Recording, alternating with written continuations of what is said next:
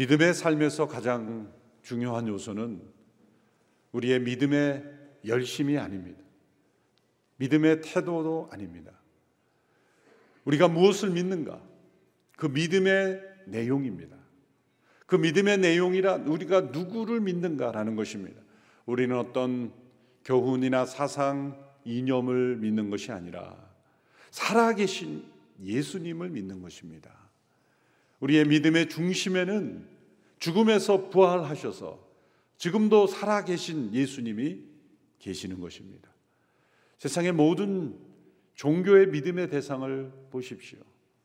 어느 종교에서 그들이 그 종교의 창시자를 살아계신 분으로 믿고 따릅니까? 불교에서 살아계신 부처님이란 용어를 들어봤습니까? 유교에서 살아계신 공자님이란 말을 들어보았습니까? 오직 기독교만이, 오직 그리스도인만이 살아계신 예수님을 믿는 것입니다. 이것은 너무나 큰 차이입니다. 우리의 믿음의 중심에는 살아계신 인격체이신 예수님이 계시는 것입니다. 그 예수님을 믿는 것은 이제 죽음 이후에 내세를 준비하는 어떤 자격, 준비 정도로만 오해하시는 분들이 있습니다. 그러나 우리의 믿음은 예수님을 믿는 믿음은 우리의 육체를 가지고 살아가는 이 현실 속에서, 우리의 문제 속에서, 이런 재난 속에서 그 믿음이 역사하는 믿음입니다. 이 믿음은 저 하늘만이 아니라 이 땅에서도 영원만이 아니라 우리의 시간 속에서도 우리의 존재 전체가 우리의 영과 혼과 육의 모든 영역이 바로 믿음의 영역인 것입니다. 믿음은 일주일에 한두 번 예배당에 나올 때만 입는 옷이 아닙니다. 우리 일상생활 속에서 우리의 삶의 터전과 일터 속에 살아있는 믿음이어야 합니다. 사도 바울은 현재 자신의 육체 가운데 사는 삶이 예수님을 믿는 믿음으로 사는 삶이라 이렇게 고백하였습니다. 갈라디아서 2장 20절 후반부의 말씀입니다. 같이 읽어보겠습니다. 시작. 지금 내가 육체 안에 사는 것은 나를 사랑하셔서 나를 위해 자신의 몸을 내주신 하나님의 아들을 믿는 믿음으로 사는 것입니다. 내가 육체 안에 사는 것, 바로 우리의 육신을 입고 사는 삶, 그것이 하나님의 아들, 나를 위하여 자신의 몸을 내주신 하나님의 아들 예수 그리스도를 믿는 믿음 안에 믿음으로 사는 삶이다. 예수님을 믿는 삶이란 어떤 삶일까요? 예수님을 믿음으로 사는 것이란 어떤 것일까요? 예수님께서 말씀하신 모든 것을 받아들이는 거죠. 그분의 존재를 믿을 뿐만 아니라 그분의 임재를 믿을 뿐이고 뿐을 아니라 그분이 말씀하신 모든 것을 사실로 받아들이며 그분에 대한 모든 것을 신뢰하고 순종하는 것입니다. 그 결론은 무엇입니까? 모든 것을 종합하면 예수님을 믿는 삶, 믿음으로 사는 것이란 곧 예수님과 연합되는 것입니다. 이것이 하나님의 계획이요, 하나님의 목적입니다. 인간을 창조하시고 타락한 인간을 구원하신 하나님의 목적은 우리를 그 하나님의 아들 예수 그리스도와 연합시킴으로 우리를 구원하실 뿐만 아니라 우리를 영광스럽게 하시는 것입니다. 우리 일상 생활 속에서도 우리가 어떤 인격적인 존재를 믿는다는 것은 그 인격과 나를 연합시키는 것입니다. 누군가를 깊이 믿을 때 우리는 그 인격과 내가 연합되는 것을 경험하게 됩니다. 예수님은 예수님의 말씀하신 교훈 이러이러한 저런 것을 믿어야 한다라고 말씀하지 않고 우리 자신을 주님께 맡기라고 말씀하셨습니다. 누구든지 나를 따라오려거든 자기를 부인하고 자기 십자가로 나를 따르라. 내 자신을 부정하고 너의 모든 것을 내게 맡기다 말씀하셨습니다. 그것은 바로 예수님을 믿는 삶이란 예수님과 연합된 삶으로 나아간다는 것을 말씀하시는 것입니다. 우리가 예수님을 그냥 믿는다라고 우리의 믿음의 초점이 아니라 예수님 그분이 우리가 믿게 되는 우리의 믿음을 이끌어가는 분이라는 것 그것이 중요합니다. 그분이 누구인가? 그분은 진정한 하나님의 아들이시며 그분의 십자가의 죽음은 우리를 구원하시는 죽음이며 그분의 부활의 생명으로 우리를 이끌어 가시는 우리의 믿음을 만들어내시고 우리를 그분께 연합시키는 분이시다. 그래서 우리 안에 있는 믿음은 사실 수동적인 믿음입니다. 하나님의 선물로 우리에게 임한 믿음입니다. 내 스스로가 만든 믿음이 아니라 나에게 찾아오시며 나에게 약속하시며 나에게 임재하시며 나를 이끌어 가시는 그분을 따라가는 믿음인 것입니다. 그런데 예수님과 이런 연합을 경험하기 위해서 우리에게 있어야 하는 변화가 있습니다. 그래서 이 오늘 갈라디아서 2장 후반부에서 사도 바울이 지난주 본문 앞선 2장 1절에서 14절까지 해서 베드로를 책망하는 그런 사건이 나오죠. 안디옥에서 일어난 사건입니다. 이방인들과 식사를 나누던 베드로가 예루살렘에서 온 유대인들이 오자 슬그머니 자리를 피하는 위선을 행했습니다. 그것은 이방인들이 구원받기 위해서는 유대인처럼 의식법과 정결법과 그러한 율법들을 지켜야 한다라고 주장하는 사람들의 의식했기 때문에 함께 식사하는 이 음식법을 지키지 않는 그 상황을 피하는 것이죠. 사람들의 눈이 두려워서 위선을 범했고 그것은 바울이 보기에는 복음을 있는 그대로 인정하지 않는 것이요. 복음의 권위를 무너뜨리는 것이요. 모든 사람을 구원하시는 하나님의 역사를 거역하는 것이다라고 지적한 것입니다. 이러한 책망을 하는 가운데 자기 자신의 경험, 자기 자신의 체험을 사도 바울은 더하여 설명하고 있는 것입니다. 내가 체험한 복음, 내가 체험한 예수님, 내가 무엇을 믿는가라는 것을 고백함으로써 참된 복음의 진리를 설명하는 것입니다. 그 핵심은 무엇입니까?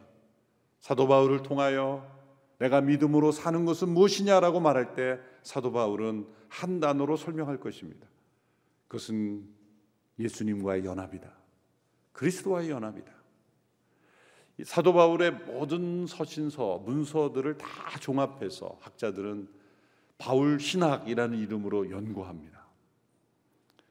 로마서와 갈라디아서뿐만 아니라 모든 서신서들, 바울에 관한 모든 문헌과 역사적 것을 다 종합해서 바울 신학이라는 과목을 신학교에서 가르치는데 어떠한 바울 신학을 누가 가르치든지 거기에 가장 중요한 단어를 꼽으라고 한다면 그리스도와 연합이에요.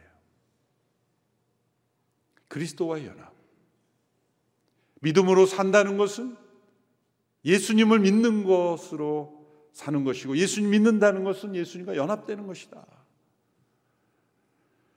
예수님께서 성만찬을 제정하시며 이 떡을 먹고 이 잔을 마시라 말씀하셨습니다. 그리고 이 떡을 먹는 자는 내 안에 있고 내가 너희 안에 있다. 연합이죠. 음식을 먹는다는 것은 그 음식이 나의 일부가 된다는 것이죠. 예수님은 나를 먹으라 말씀하신 거예요. 예수님을 믿는다는 것은 예수님을 음식으로 먹는 것 같이 그분과 일체가 되는 것이다.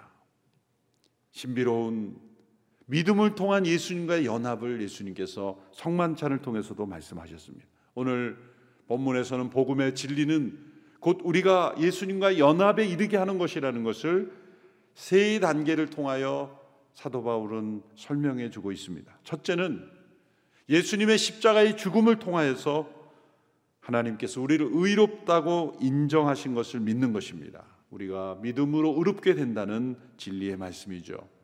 십자가의 죽음을 통하여 죄 가운데 있는 우리를 용서하시고 우리를 의롭다고 인정하신다는 것을 믿는 것입니다. 첫 번째 단계는 우리 안에 있는 죄를 처리하시는 단계죠. 죄가 있는 곳에 의로우신 예수님이 임할 수 없기 때문입니다. 우리 안에 있는 어떠한 행위로도 의로워질 수 없기에 심지어 우리 안에 있는 선한 행위로도 의로워질 수 없다. 우리를 대신하여 죽으신 예수님의 십자가의 죽음으로 우리의 죄는 용서받아야 의로워질 수 있다고 말씀하시는 겁니다. 2장 16절을 보십시오. 같이 한 목소리를 읽겠습니다. 시작. 그러나 사람이 의롭다고 인정받는 것이 율법의 행위로서가 아니라 예수 그리스도를 믿음으로 되는 것을 알기에 우리도 그리스도 예수를 믿었습니다. 이는 우리가 율법의 행위로가 아니라 그리스도를 믿음으로써 의롭다고 인정받으려는 것입니다. 율법의 행위로는 어떤 육체도 의롭다고 인정받을 수 없기 때문입니다. 매우 긴 문장이죠. 이 긴 문장을 한 문장으로 설명할 때 여기에 반복되는 문구가 나옵니다. 의롭다고 인정받다, 또 그리스도를 믿는다, 또 율법의 행위 이 같은 단어가 여러 번 반복되는 이유는 강조한 것입니다. 어떤 문장이든지 간결하게 반복되게 사용하지 않는 것이 좋은 문장이라는 것을 바울이 모르기 때문에 이렇게 장황하게 쓴 것이 아닙니다. 반복함으로 강조하고 있는 것입니다. 앞서 베드로가 보여준 그런 위선들 여전히 율법에 묶여서 예수님을 믿는다는 것이 무엇인지를 체험하고 있지 못하는 그 모습, 그 모습을 안타까워하면서 반복하는 것입니다.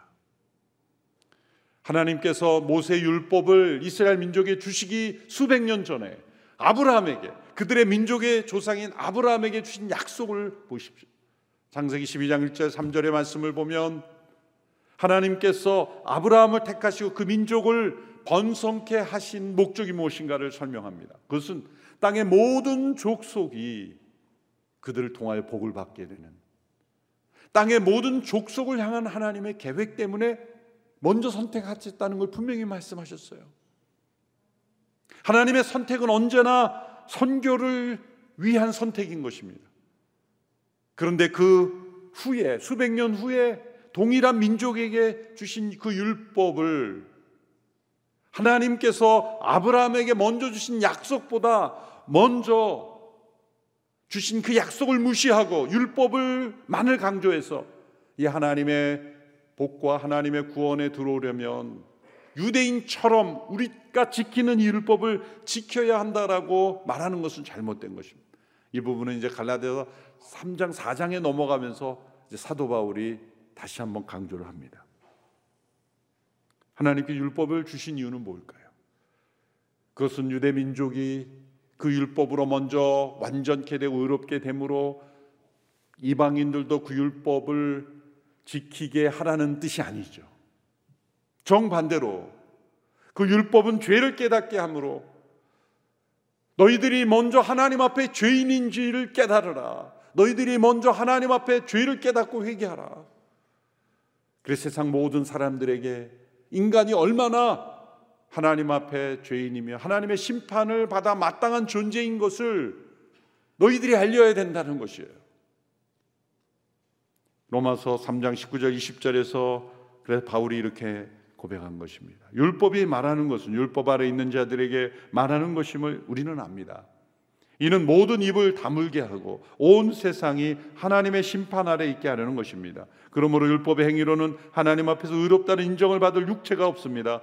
율법으로는 죄를 깨달을 뿐입니다. 하나님께서 이스라엘 백성 아브라함의 후손에게 율법을 주신 것은 너희부터 먼저 죄인 됨을 깨닫고 모든 사람이 죄인임을 그 율법을 통해 알리라는 목적입니다. 그러나 유대인들은 것을 정반대로 이용했죠. 이 율법을 지키는 우리는 얼마나 어려우니 너희도 의인이 되려면 이 율법을 우리처럼 지켜야 된다. 정반대로 사용하고 있었던 것입니다. 이 율법을 통하여 인간의 죄인됨을 깨닫게 하고 사실 이 사회 문화적으로 봐도 모세 를 통해 주신 그 율법의 법적인 어떤 내용과 영향력을 보면 그 당시에 온 세상에는 그러한 법조문이 없었어요. 지금도 모세를 통해 주신 이 율법의 내용들을 보면 윤리적으로도 매우 탁월한 것이며 십계명을 비롯하여 그 율법에 세세운 세세히 주시는 교훈들 신명기에서 구체적으로 나타난 율법들을 보면 그 당시의 세상의 윤리로는 비교할 수 없는 탁월한 윤리적 기준을 우리에게 보여주고 있어요. 그것은 그 당시 세 사람들의 수준으로서는 만들 수 없는 법전이에요. 뭐 함무라비 법전이나 여러 역사 속에 나타나는 법전에서는 따라갈 수 없는 초월적이고 탁월한 내용을 담고 있어요. 그럼 유대인들은 그것이 마치 자신들이 만들어낸 것처럼 착각함으로 자기 민족의 의로 이걸 국가주의로 민족주의로 바꿔버린 겁니다. 철저하게 오해한 거죠. 이 율법은 죄를 깨닫게 할 뿐이고 그리고 결국 메시아로 오시는 예수님의 죽음을 통하여 우리가 값없이 의롭게 될 수 있어야 한다는 것을 바라보게 하려 하심이었습니다. 로마 3장 24절 말씀 같이 읽겠습니다. 시작. 그러나 그리스도 예수 안에 있는 구속으로 인해 하나님의 은혜로 값없이 의롭다 인정을 받습니다. 예수님의 죽음은 우리를 구속하시는 죽음입니다. 대속이라고 할 때 우리를 대신하여 값을 지불하는 것이고 구속이라는 말은 그 대신 값을 지불함으로 우리를 구원한다는 뜻 같은 맥락이지만 약간의 차이가 있죠. 이 구속, 리뎀션이라는 것은 사실 오늘날에는 정확하게 적용되기 어려운 것은 노예제도가 없기 때문이죠. 이 구속이라는 것은 어떤 이유로 경제적인 이유건 어떤 이유로 종이 된 상태에서 값을 누군가가 지불해주고 그 사람을 노예 상태로부터 자유케 할 때 구속했다. redemption, redeem 다시 사다.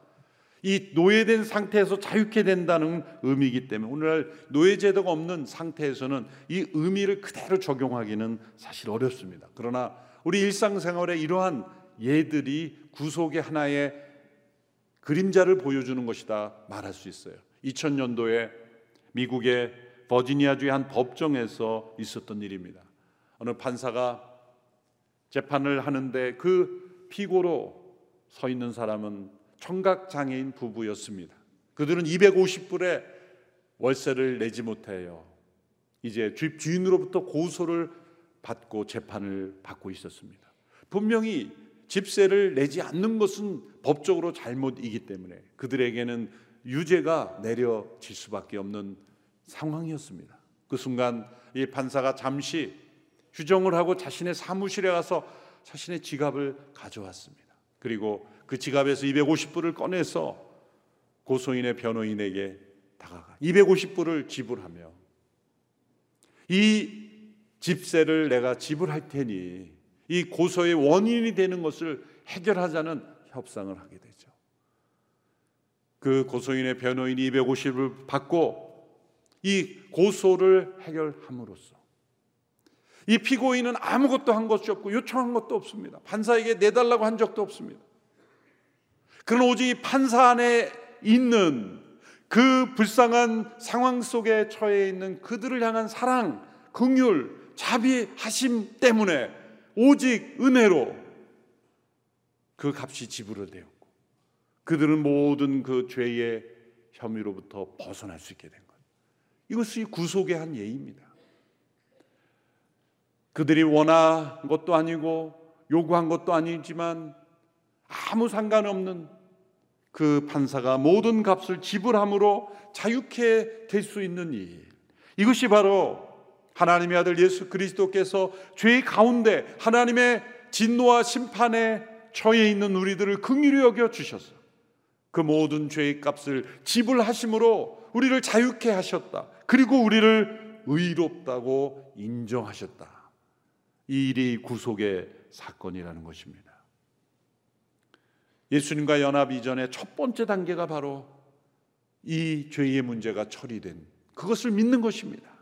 여러분 이것은 너무나 많이 들어서 이제는 뭐 좀 그런 얘기 좀 그만했으면 좋겠고 다른 얘기 좀 했으면 좋겠어요. 기대하시면 안 됩니다. 다른 얘기는 세상에서 많이 들으실 수 있어요.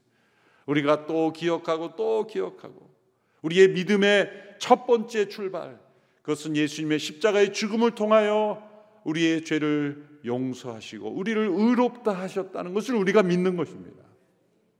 두 번째 우리의 믿음의 내용에는 예수님의 십자가의 죽음과 함께 옛사람이 함께 죽었음을 믿는 것입니다. 갈라디아 2장 20절 초반부에 나는 그리스도와 함께 십자가에 못 박혔습니다. 나는이라 그랬어요. 나는. 바울 자신의 체험적 고백인 겁니다. 예수님이 나를 위하여 죽으셨다 말하기 전에 우리는 예수님이 모든 사람을 위해 죽으셨다 말하지만 사실은 개인적으로 나를 위하여 죽으신 죽음이다. 나를 자유케 하신 죽음이다. 나를 의롭게 하신 죽음이다라고 말하는 것에 그쳐서는 안 돼요. 거기서 더 나아가 그 예수님의 죽음은 나의 옛사람을 함께 죽인 죽음이요. 나의 옛사람은 예수님과 함께 죽었다고 믿어야 하는 것입니다. 예수님의 그 죽음은 역사적인 죽음입니다. 모든 사람을 위한 죽음입니다. 나를 위한 죽음일 뿐만 아니라 내가 죽은 죽음이어야 되는 거예요. 예수님은 혼자 죽으신 것이 아닙니다. 존 스토트라는 분이 이렇게 정리했죠. 예수님 그리스도는 혼자 죽으신 것이 아니다. 반대로 믿음, 내적인 믿음과 외적인 세례. 이건 이 세례는 그 믿음이 있어야 세례를 받는 거죠. 그분과 함께 연합한 모든 사람들이 그분의 죽음에 동참했고 그분과 함께 죽었다는 것입니다. 사도 바울이 로마서에서 6장에서 세례의 의미를 바로 예수님과 함께 죽고 함께 사는 연합의 의미로 설명했다는 것을 우리는 기억해야 합니다. 세례란 무엇입니까? 그것은 교인이 됐다라는 증명서가 아니라 예수님과 함께 나의 옛사람이 죽었음을 믿는 것이고 그 죽음과 함께 다시 부활할 것을 믿는 것입니다. 세례란 우리의 옛사람의 장례식입니다. 저희 장로교에서는 성부와 성자와 성령의 이름으로 세례를 준다라고 선포를 하지만 미국의 어느 침례교 목사님의 멘트에서 제가 충격적인 멘트를 들었어요. I kill you in the name of Jesus. 내가 예수님의 이름으로 너를 죽인다. 충격적이지만 맞는 말입니다. 세례라는 말에 영어로는 베프티즘, 헬라어로는 밥티조라는 말은 물에 잠기다라는 거예요. 물에 잠긴다라는 것은 죽인다는 겁니다. 물에서 다시 나올 때 다시 살아남을 의미하는 예식입니다. 로마서 6장 5절에서 7절에 바로 이 말씀을 정리하고 있습니다. 로마서 6장 5절 7절 같이 한 목소리 읽겠습니다. 시작. 우리가 그리스도의 죽으심과 같은 죽음으로 그분과 연합한 사람이 됐다면 분명히 우리는 그리스도의 부활하심과 같은 부활로도 그분과 연합한 사람이 될 것입니다. 우리의 옛사람이 십자가에 못 박힌 것은 죄의 몸이 멸해져 우리가 더 이상 죄의 종이 되지 않게 하려는 것임을 압니다. 이는 죽은 사람은 이미 죄에서 벗어났기 때문입니다. 예수님께서 죄에 대한 심판을 받으시는 죽음을 주셨다면 그 죽음과 함께 우리의 옛사람이 죽는 죽음으로 그 죽음의 혜택을 능력을 누리는 죽음을 체험해야 된다는 거예요. 예수님께서 나를 따라오고 자기 십자가를 지고 따르라는 말은 어려운 일을 하라는 게 아니라 자기를 죽음에 넘기우라는 거예요. 예수님의 십자가의 죽음 안에 그 능력이 포함되어 있다는 겁니다. 그것은 누가 해주는 게 아닙니다. 누군가 그렇게 만들어줄 수 있는 게 아닙니다. 나의 인격적 동의와 나의 믿음으로 그 자리까지 나가야 된다는 거예요. 로마서 6장 10절 11절에서 이런 말씀을 덧붙였죠. 같이 읽겠습니다. 시작. 그리스도께서 죽으신 것은 죄에 대해 단번에 죽으신 것이요. 그분이 사시는 것은 하나님께 대해 사시는 것입니다. 이와 같이 여러분도 자신을 죄에 대해서는 죽은 자요. 하나님께 대해서는 그리스도 예수 안에서 산 자로 여기십시오. 마지막 여기다라는 단어가 중요합니다. 그렇게 여긴다는 것, 이것이 믿음의 선포요 행위인 것입니다. 여기라는 것은 거짓을 진실처럼 여길 수는 없는 거예요. 진실인데 그것이 진리인데 이 복음의 진리를 나의 것으로 만드는 작업은 나의 믿음인 것입니다. 예수님께서 나의 죄를 대신하여 죽으셨어라는 그 소식에 아무 감동이 없는 이유가 무엇일까요? 그것은 나의 옛사람이 예수님과 함께 죽었다는 믿음을 포함시키지 않기 때문에요.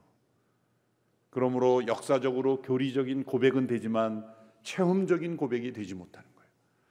우리의 믿음에 있어 반드시 포함될 두 번째 내용은 나의 옛사람이 예수님과 함께 죽었음을 믿는 것. 그렇게 여기고 간주하고 그렇게 되새기고 그렇게 선포하는 거예요. 우리에게 어떤 시험과 유혹이 다가옵니까? 나의 옛사람은 죽었다고 선포하십시오. 나는 죽었음을 죄에 대하여 죽은 자다. 하나님께 대하여만 산 자라고 그렇게 여기고 믿음으로 주장하라는 것입니다. 이 믿음을 주장할 때 놀랍게 복음의 능력이 나타납니다. 죄를 이기게 됩니다. 세상을 이기는 승리를 경험하게 됩니다. 나의 옛사람은 십자가에서 죽었다. 죽은 자는 자유로운 것입니다. 세상의 모든 영향으로부터 자유로운 자는 죽은 자뿐입니다. 그러므로 옛사람이 십자가에서 죽음을 경험한 것 이것이 사도 바울의 고백인 것이죠. 이제 세 번째 더 나아가 우리의 믿음의 내용에 포함되어야 될 것은 십자가에서 죽으시고 부활하신 예수님이 내 안에 사심을 믿는 것입니다. 갈라디아 2장 20절 후반부 같이 함께 읽겠습니다. 시작. 이제 더 이상 내가 사는 것이 아니라 내 안에 그리스도께서 사시는 것입니다. 지금 내가 육체 안에 사는 것은 나를 사랑하셔서 나를 위해 자신의 몸을 내주신 하나님의 아들을 믿는 믿음으로 사는 것입니다. 우리가 육체 안에 믿음으로 사는 것은 분명 육체 안에 내가 살아 있는데 내가 사는 것이 아니라 죽음에서 부활하신 예수님이 내 안에 사시는 것입니다. 예수님께서 왜 하늘의 영광을 버리고 오셨습니까? 우리의 죄를 해결하는 것만이 목적이 아닙니다. 우리 안에 사시기에 오신 거예요. 그래서 죽음에서 부활하셔서 성령으로 우리 가운데 임재하시는 것입니다. 그것이 연합입니다. 예수님이 세상에 오신 것은 우리 안에 사셔서 그리스도께서 내 안에 내가 그리스도 안에 거하는 너희가 내 안에 내가 너희 안에 거하는 그 연합을 통해 열매 맺는 삶을 우리에게 주시려고 하시는 것입니다. 포도나무가 가지와 함께 연합되어 있듯이 그렇게 연합된 삶을 우리에게 주시는 것. 이것이 우리의 믿음의 중요한 내용이에요. 이것이 목적입니다. 무엇을 믿느냐? 예수님을 왜 믿느냐고 할 때 여러분 그냥 술구머니 웃고 지나가지 마세요. 예수님을 왜 믿습니까? 라고 하면 예수님께서 내 안에 계십니다.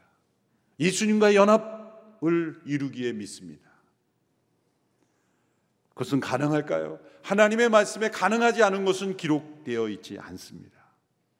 예수님 믿지 않는 사람들에겐 신비로워 보일지 모르지만 첫 번째 믿음의 내용, 예수님의 죽음이 그 죽음을 통하여 나의 죄를 대속하시는 구속의 죽음이요. 나를 의롭게 하시는 죽음일 뿐만 아니라 나의 옛사람이 십자가에 함께 못 박혔으므로 이제는 죄에 대하여 율법에 대하여 세상에서 자유자가 되었으며 가장 핵심은 그 다음에 우리 가운데 성령을 통하여 그리스도께서 임하시는 거예요. 죄 가운데는 주님이 임재하실 수가 없기 때문에 옛 사람 가운데는 영원하신 그분이 우리 가운데 임할 수 없기 때문이에요. 그래서 우리 안에 옛 사람은 십자가에 죽게 하고 새 생명을 태어나게 하심으로 그 영원한 새 생명에 예수님이 임하시는 거예요. 그래서 우리 가운데 거듭나게 하시고 새 생명 가운데 영원한 생명이신 그분이 우리 가운데 임함으로 우리가 육체 가운데 사는 인격이 여전히 있는데 영원하신 인격이신 그분이 우리 안에 거하시는 거예요. 어떻게 그런 일이 가능할까요? 가능합니다. 이미 우리는 아담 안에서 아담의 인격으로 살아가고 있기 때문이에요. 우리는 마치 중립적인 상태에 있는데 왜 예수님이 내 안에 거하십니까? 유명한 슈바이처라는 분이 있죠. 아프리카에서도 유명한 그 훌륭한 삶을 사시고 유명한 슈바이처 박사가 신학자이기도 했어요. 예수님에 관한 책도 많이 썼습니다. 그런데 그분은 자신은 그리스도인이라 말하지만 real Christian이 아니에요. 왜? 예수님이 내 안에 거하신다는 걸 부정했어요. 예수님의 기적도 부인했어요. 예수님의 그냥 훌륭한 인성, 그것만 보고 나는 훌륭한 삶을 살겠다라고 말했어요. 그러나 그것은 믿음으로 사는 삶이 아니에요. 왜냐하면 자기가 훌륭한 일을 하는 것이기 때문에. 그리스도인들은 훌륭한 인생을 사는 위인이 아니라 그리스도께서 내 안에 사심을 믿는 삶이기 때문이에요. 주바이자 것을 받아들이지 못하겠다. 내 인격, 내 개성, 내 캐릭터는 어떻게 되는 것인가? 그것은 사라지는 것인가? 있을 수 없는 일이다. 체험이 없기 때문에 하는 말이에요. 그리스도께서 내 안에 계시면 나의 고유한 개성이 소멸되는 것이 오히려 더 돋보입니다. 더 개성 있는 인물이 됩니다. 그러나 그 개성 속에 그리스도의 임재가 나타날 뿐이에요. 우리가 중립적인 상태에서 예수님이 내 안에 거하심으로 오, 내가 어떻게 두인격으로 살아가느냐 이미 우리는 두인격으로 살아가고 있어요. 이미 우리는 아담 안에 살며 아담의 인격으로 살고 있어요. 아담과 연합된 인생으로 살고 있는 겁니다. 타락한 죄 가운데 사는 것은 아담의 죄 가운데 아담의 인격으로 연합되어 우리는 아담처럼 살고 있는 겁니다. 아담처럼 살 것인가 예수님처럼 살 것인가 아담에게 연합된 존재로 살 것인가 예수님과 연합된 존재로 살 것인가 이 둘 중 하나를 선택해야 하는 것입니다. 여러분 아담을 택할 것입니까? 예수님을 택할 겁니까? 그 문제입니다. 그리스도께서 내 안에 사심으로 연합된 삶을 방해하는 우리의 죄를 십자가로 해결하시고 우리의 옛사람 죄가 해결되었지만 여전히 죄로 향하는 옛 사람의 영향력, 그 성향까지 십자가에 못 박게 하시고 이제는 그리스도께서 내 안에 온전히 거하심으로 이 일을 도우시는 분이 성령님이시고 그 일이 일어나는 사건이 성령 세례고 그 가운데 거하는 것이 성령 충만이죠. 성령 충만은 곧 그리스도의 충만인 거예요. 그리스도의 말씀이 온전히 거한다는 것은 그리스도께서 내 안에 온전히 사신다는 것. 이 모든 것이 다 연결되는 거죠. 그리스도와 연합된 삶을 사는 것. 그것이 믿음으로 산다는 의미입니다. 그리스도께서 내 안에 온전히 사시는 우리의 삶이 되기를 축원합니다. 그때 우리는 세상이 줄 수 없는 기쁨과 능력, 소망을 발견하게 될 것입니다. 영원을 바라보는 것만이 아니라 이 땅에 우리의 사는 육신의 삶 속에 승리를 경험하게 될 줄로 믿습니다. 기도하겠습니다. 살아계신 하나님 예수 그리스도를 통하여 우리에게 영원한 생명을 주시고 그리스도께서 우리 안에 사시는 은혜를 허락하심을 감사합니다. 이 복음의 진리를 온전히 믿고 받아들임으로 믿음으로 사는 저희들이 되게 하옵소서. 예수님의 이름으로 기도하옵나이다. 아멘.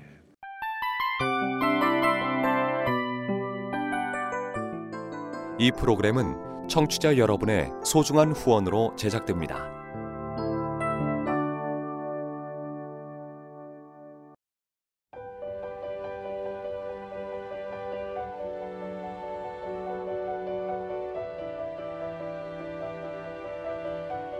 세상에는 수많은 교회들이 있지만 더 깊이 있는 말씀 강해를 찾기 위해 크기로만 교회를 선정하지 않습니다.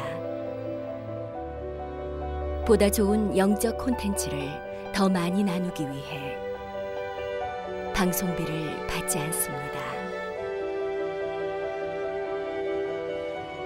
1년 365일 복음만 전하고 싶어서 우리는 광고를 하지 않습니다. 온누리의 복음을 땅끝까지 CGN TV와 함께 땅끝 성교사가 되주세요